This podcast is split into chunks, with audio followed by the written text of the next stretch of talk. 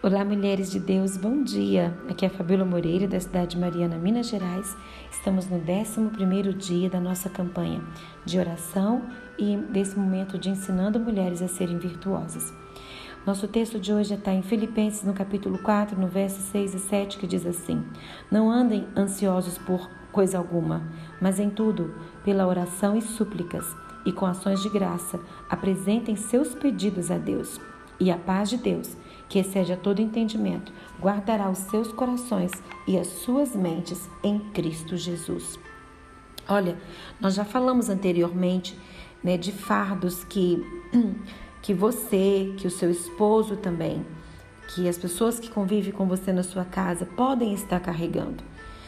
É interessante quando nós olhamos para os nossos maridos, porque eu falo para as mulheres, porque nós temos muitas mulheres casadas no nosso grupo.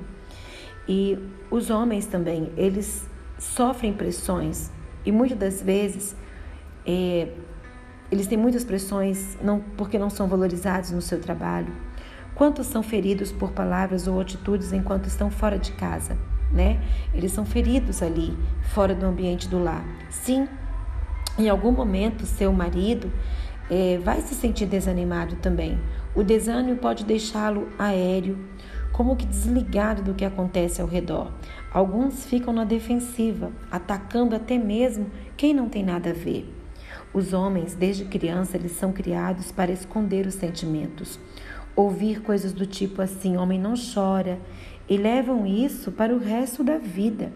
Haverá situações em que o seu marido estará desanimado com as coisas né? Talvez se você vá a alguma igreja, vai ficar desanimado com as coisas da igreja, vai ficar desanimado com o trabalho, com a casa. É importante respeitar esse momento e resistir à tentação de dar conselhos a ele sem que ele te peça.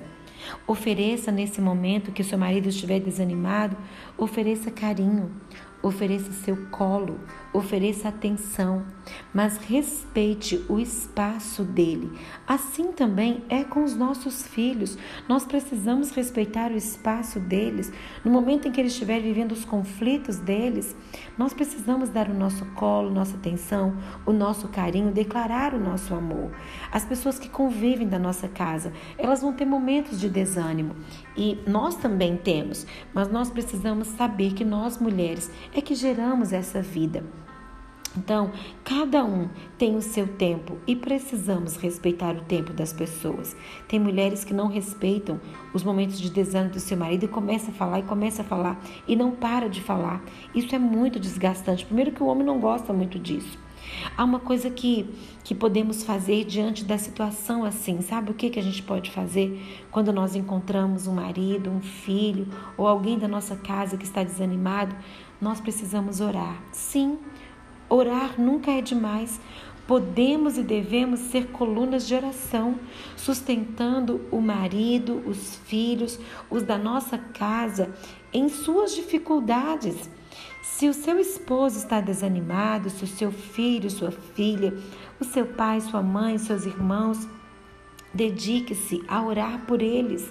Se estiver tudo bem, Ore para que o Senhor repreenda o inimigo, né? Quando este, quando este tentar se aproximar, trazendo desânimo. Então é importante que você aprenda no dia de hoje, respeite o tempo das pessoas que convivem com você. Você, mulher casada, respeite o tempo do seu marido. A, a Bíblia diz em Eclesiastes, no capítulo 3, que há tempo para todas as coisas. Há tempo para abraçar, há tempo de deixar de abraçar, há tempo de falar, há tempo de ficar em silêncio. Você precisa entender os momentos, você precisa entender a atmosfera da sua casa.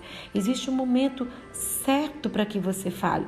Nunca é bom, no momento da ira, no momento em que você ficou chateada, querer conversar. Primeiro que quando o homem está passando por momentos difíceis, ele gosta de se isolar no seu canto e ficar ali pensando no mundo dele.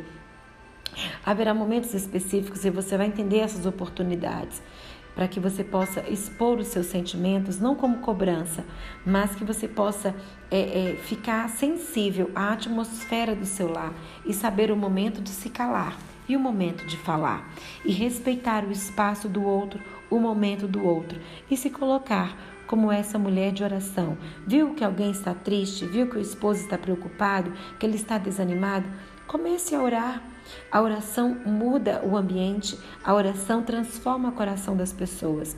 Há poder quando você se coloca diante do Senhor em oração.